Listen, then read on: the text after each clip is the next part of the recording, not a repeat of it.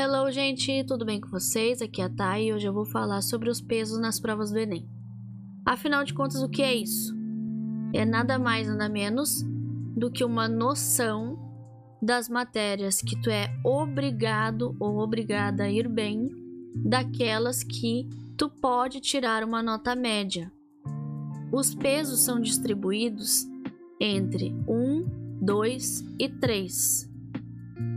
Lá no Enem, quando tu te inscrever no SISU, tu vai reparar que em cada uma das graduações vai depender da instituição o peso em cada uma das provas. No caso para direito na URGS, por exemplo, matemática é peso 2 no Enem. E nesse caso, o candidato que não sabe acaba se dedicando mais às matérias de humanas e linguagens e redação do que para, por exemplo, matemática e ciências da natureza. Só que Ainda assim, tem uma outra observação que eu quero que vocês pensem junto comigo. Porque, ainda que linguagens e humanas seja, por exemplo, peso 2 e 3, é, estudar essas matérias não vai fazer tanto sentido e ser tão benéfico porque o sistema não valoriza essas provas. Isso porque, se tu acertar 30 questões em linguagens, tu pode fazer em média de 550 a 610 na pontuação.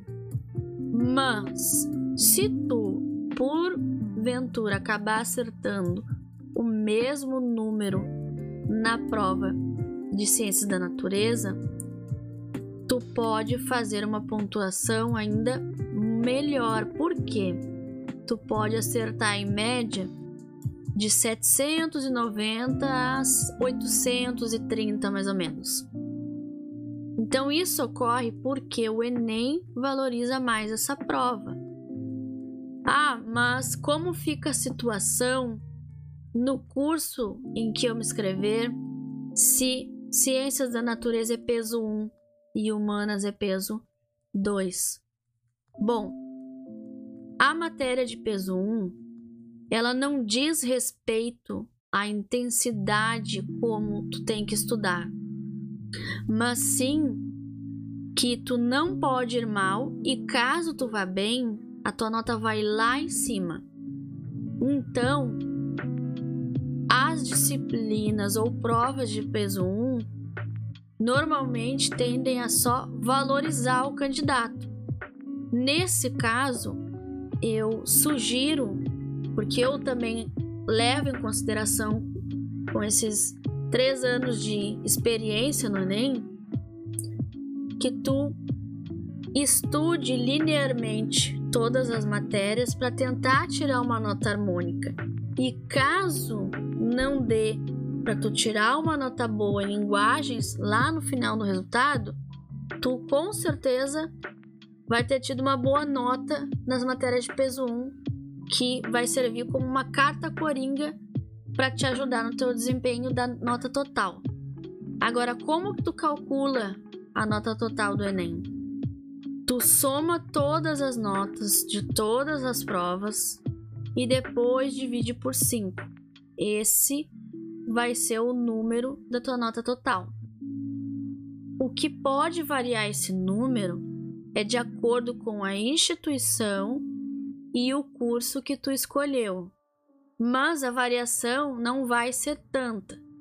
Então, por isso que eu sempre menciono: estuda todas as disciplinas de forma harmônica para tirar uma nota linear, uma nota semelhante em todas as disciplinas. Por hoje é isso.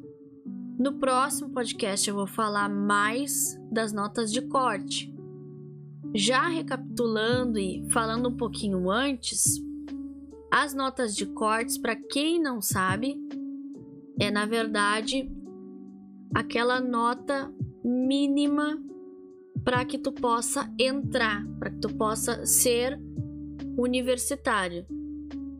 Porque o SISU ele vai exigir até o ProUni, eles vão exigir que tu tenha uma nota mínima mínima para concorrer, que seria no caso, se eu não me engano, 450 e 550 só na redação.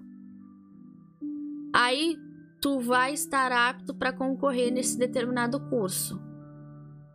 Depois disso, vem a nota de corte, que a nota de corte é a nota mínima para tu ser chamado, para tu estar na universidade.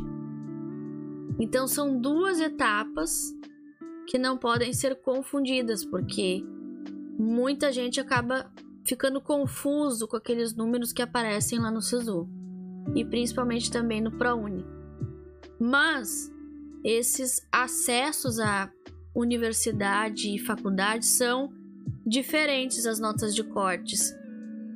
No SISU é mais exigente. Normalmente a nota fica acima de 700 pontos, mesmo para cursos de uh, licenciatura, por exemplo, para ser professor de biologia, para pedagogia, exige uma nota um pouquinho alta, ainda dependendo da instituição.